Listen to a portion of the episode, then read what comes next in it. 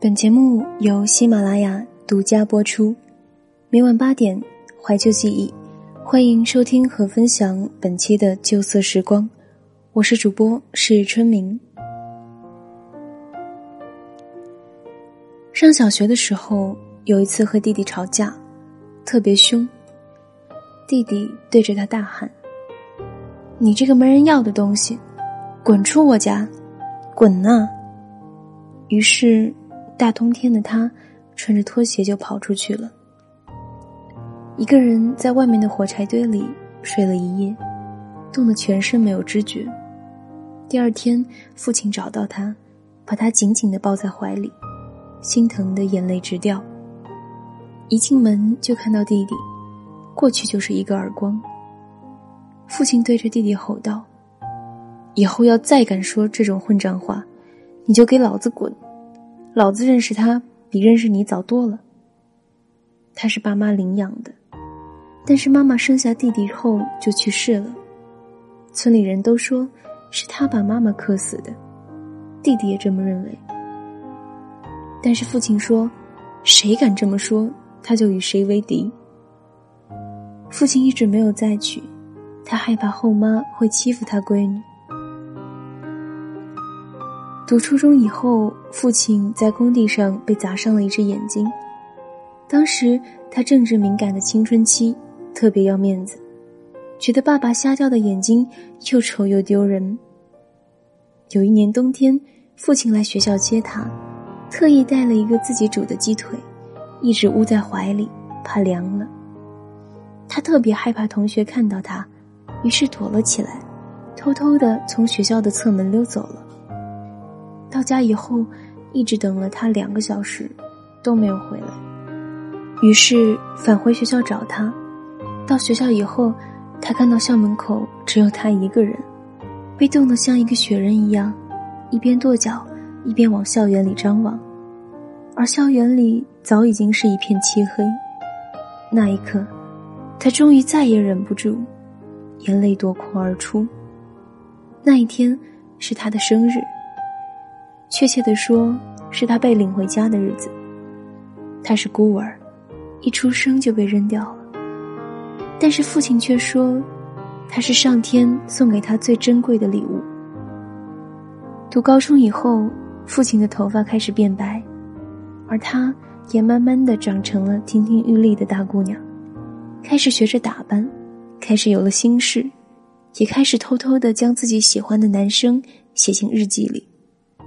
有一次，甚至偷了父亲的血汗钱去见网友。到了见面的地点以后，发现对方是一个穷凶极恶的大叔。原来大叔是个骗子，不仅抢了他的钱包，还威胁他要拉他去开房。他很怕，慌不择路的往回跑，一边跑一边哭。他想找公共电话打电话给父亲，但是。还没找到电话亭，父亲就出现了。他惊讶的说不出来。原来父亲一直跟在他的后面。父亲说：“你上公交车的时候，我就在你的后座了。只要你回头，就会看到我。”上大学了，他想去更大的城市，看更大的世界。父亲问他：“想考到哪里呢？”他想都不想，直接说。当然是北京了。父亲想再说些什么，但是又放弃了，低下抽着的烟，不再说什么。其实他想说，可以考到本地吗？这样就可以离家近一些，这样爸爸就能经常看到你。但是这些话终究烂在了心里。大学时期，女儿回家的次数越来越少，父亲的视力也越来越恶化。父亲老了，话也越来越少了。有一次，突然接到了弟弟的电话，弟弟说：“你抽空就回家一趟吧，爸爸的眼睛越来越不好了。”他这才想起，已经很久都没有过父亲的消息。他买了回家的车票，却在路上跟男朋友煲了一夜的电话粥，连他自己都不知道，从什么时候开始。电话里的这个男人，好像变得比自己的爸爸更加重要了。大学临近毕业，她趁暑假赶回家，跟她一起回家的还有她的男朋友。那是一个看上去温文尔雅的男生，长她几岁。到家以后，她拉住父亲的手，才发现父亲竟然变得这么瘦。她拉住父亲的手臂，撒娇似的声音说：“爸，我回来了。”爸爸的眼睛被蒙上了白色的绷带，另外一只也受了感染，一直在流泪。他说：“没事儿，是风吹的。”他笑笑，转身拉着男朋友的手，走到父亲身边，说：“爸，这是我男朋友。”父亲定定的看着他，眼睛轻轻的眨了一下，一个字都没有说出口，转身走回房间，背对着他们，哭了。是啊，女儿到底是长大了，我也老了，终究会有一个男人替我来爱她。只是为什么，那个男人出现的时候，我却高兴不起来呢？毕业以后，他留在了大学所在的城市，正式步入社会，也算争气，一路过关斩将，进了一家不错的公司。但是试用期压力特别大，他开始大把大把的掉头发。后来他失恋了，失恋以后，他工作更加拼命了。他觉得没有什么可以带给他安全感，除了自己亲手挣来的钱。但那个男人刚走不久，他忽然晕倒了。同事将他送到医院，医生告诉他：“你怀孕了。”那一刻，所有他伪装的坚强都稀里哗啦的碎成了渣。原来，在这座陌生的城市，自己始终都在流浪。他不要坚强了。他只想要一个拥抱，只想赶紧回家。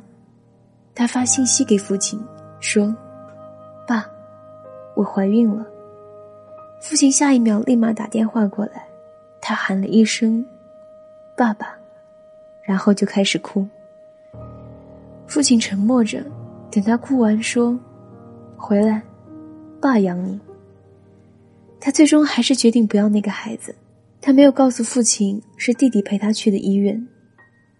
手术结束后的几天，父亲一言不发，然后突然不见了。父亲消失后的第二天，接到医院的电话，父亲躺在医院里，头部受了重伤。原来父亲去找了那个男人，可是那个男人却动了手。父亲老了，自然打不过他。但更让人绝望的是。医生告诉他，父亲得了肝癌，已经晚期了。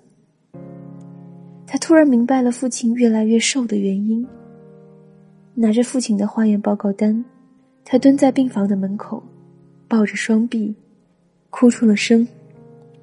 想起弟弟每次送他回学校的时候，都会跟他说：“你有时间就多回来看看吧，你不在的时候，爸爸老念叨你。”他点头说：“好，我一定会的。”但是真的会吗？他大学四年回家的次数屈指可数。秋天过去了，冬天就跟着来了。家乡的小城永远是这么四季分明。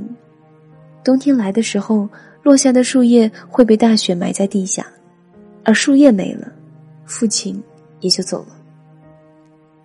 他忽然想起初中那年，父亲去学校给自己送鸡腿的那个夜晚。想到那个站成一个雪人的伟岸的父亲，就这么慢慢的、慢慢的，脊背变弯了，长了皱纹，白了头发，最终再也看不见了。于是他猛然意识到，父亲真的走了，自己也真的不再是小孩子了。他守在父亲的。墓碑边，想到小时候父亲护着他的画面，想着想着就睡着了。睡着以后的他做了一个梦，梦到医生跟他说：“你没来的时候，你爸爸一直盯着手机看你朋友圈的自拍照呢。”他说：“自己的女儿这么漂亮，真害怕以后再也看不到了。所以啊，你看，你回来了，你父亲就能看到你了。只要看到你，他的病就会好。”他抱着爸爸的手臂，一遍又一遍的说：“对不起，对不起，没能好好陪你。对不起，你回来好吗？只要你回来，我再也不离开。对不起，还有，我爱你。”好了，本期的节目文章转自作者简介，郑念念简书推荐作者自由撰稿人。一个特立独行的九四年姑娘，渴望执笔流浪，与遇见所有美好不期而遇。等你找到我，像小时候捉迷藏那样。个人原创公众号郑念念，喜欢阅读或者你想要报名领读主播，你可以前往微信公众号睡前晚安书友会参与。想要收听旧色时光栏目，唯一播出平台是喜马拉雅 FM。欢迎你下载喜马拉雅手机 APP，搜索“旧色时光”，点击关注，每期节目就都可以在每晚八点准时和你见面了。这里是旧色时光，我是主播是春明，我们下期节目再见。